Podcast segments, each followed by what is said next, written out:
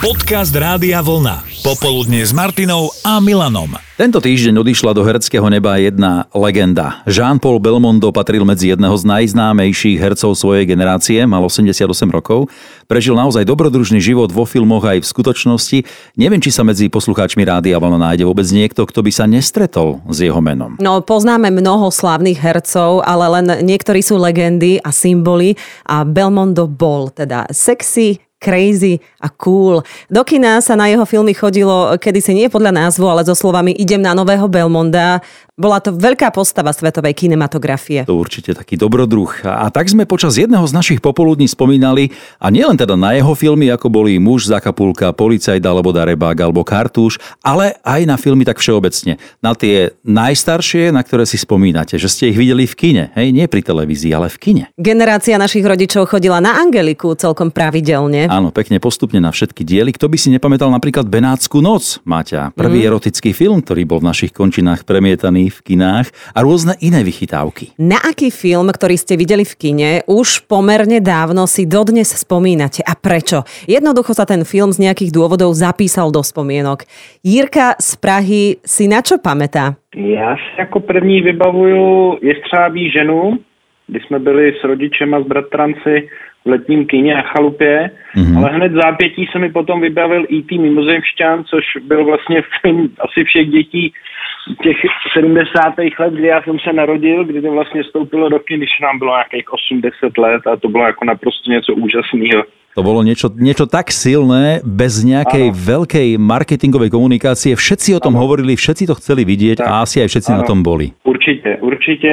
Možná bych si časem spomenul na nejaký další filmy, ale tyhle ty dva filmy se mi vlastně vybavily hned, jak jsem to slyšel vlastně o tom Belmondovi, tu vaši upoutávku. Ozvala sa nám aj Janka, napísala, keď som mala 15 rokov, premietali v kine Strach nad mestom so Jean-Paul Belmondom. Ten film zanechal vo mne veľmi silné emócie. Práve odchod tejto francúzskej hereckej legendy nás inšpiroval zaspomínať si na filmy, ktoré ste dávno videli v kine, no silné spomienky vo vás zanechali dodnes.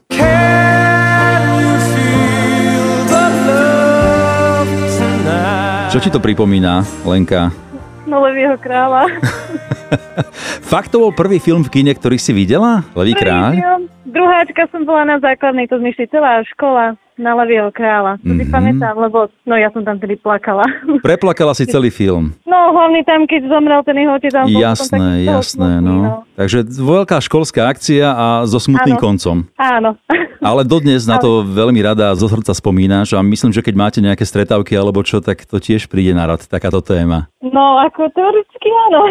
že už je človek taký starý, no za ní priznávať nemôžem. No, jasné, že nie, veď to zase na druhej strane, keď si videla Levýho kráľa ako druháčka, tak čo môžeš mať? Pár rokov, no. No, hej, trošku tomu pripočítame. Kedy si sa do kina na miesto popcornu a kolí nosili vreckovky na smoklenie? Určite áno. Slavo píše, bolo asi týždeň pred prázdninami, mal som 14 a so staršou sestrou som sa dostal do kina na čeluste. Vtedy to bol pre mňa horor, hlavne to, čo nasledovalo potom, ako som si film pozrel. Celé leto som sa nekúpal na našom obľúbenom štrkovisku. Dôvod je jednoznačný. A na linke počas vysielania bol aj Vilo. Tak eh, chcela by som ti dať jednu takú hudobnú hádanku. Či si spomínaš, z ktorého filmu je toto? I feel like a king in my body.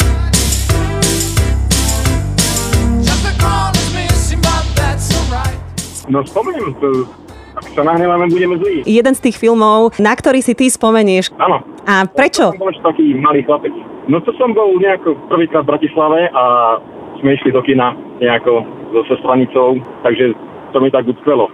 Mm-hmm. No potom to už bolo na strednej škole a to boli, to bola taká zaujímavá vec, že ja som mal, ešte som nemal 18, ale už ten rok som mal mať 18. Tri tigre proti trom tigrom, to taká bláznivá komédia Mňa chceli pustiť, mňa chceli pustiť, ich nie. Tak čo si povedal? Tak nejdeme, no. Tak nejdeme. Nešli. No, Votrelca si vraj nevidel. No to som to teraz nevidel. To, no, tak manželka nevydržala. 20 minút si zakrývala oči a... A potom si to ty nevydržal, že poďme radšej, nebudem ťa trápiť v tom kine. No, tak manželka sa postavila a už som musel utekať aj ja. Danka si s kamarátkami zašla na Drakulu, ale celé to vypálilo skôr tak akože komicky, ako hrôzo strašne. No, my sme boli dievčatá, taká nerozlučná štvorka, chodívali sme spolu všade. No a sme sa rozhodli, že pôjdeme, že sa posmelíme jedna druhú, keď budeme štyri, hádam sa nebudeme toľko báť a pôjdeme spolu na draku. Mm-hmm. No a keď sme sedeli v kine, vtedy pršalo, tak sme mali, kamarátka mala taký veľký rodinný dážnik, No sedeli sme úplne na kraji, také drevené lavice sklápacie, určite si ty Áno, áno, áno. Pamätať. No a tak ona si ho oprela o tú lavicu No a v tom filme napínavé to bolo, ten Drakula išiel zrovna zakusnúť také mladé dievča, tam ležala na posteli a kamarátke chtiac nechtiac ten dážnik padol, zarachotil a začal cúpkať dole po schodoch. Jej. Tak všetci sa zlakli, každý sa otočil, že čo sa deje, ale najlepšie na tom všetkom bolo, že aj Drakula sa pozrel do obecenstva a taký zamračený, tak potom všetko zase výbuch smiechu. Čiže do kamery, že kto ma to vyrušuje, kto hodil ten dážnik, no, hej?